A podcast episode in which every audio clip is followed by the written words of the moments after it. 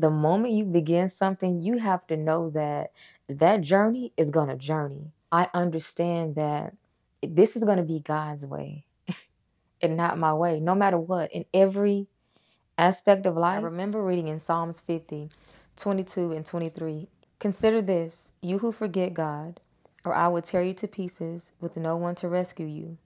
Those who sacrifice, thank offerings, honor me, and to the blameless I will show you my salvation. He say, I will tear you to pieces with no one to rescue you.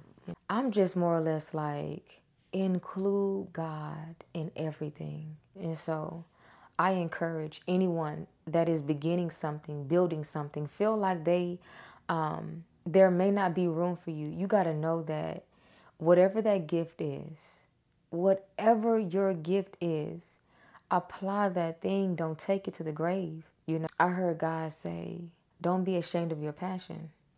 Your passion is directly connected to the gift I gave you. And we are all looking for an outlet to use that gift, ensuring that we keep the gift alive. You know, sometimes we got to go through different outlets to find out which one will keep its spark, which is why passion is so important.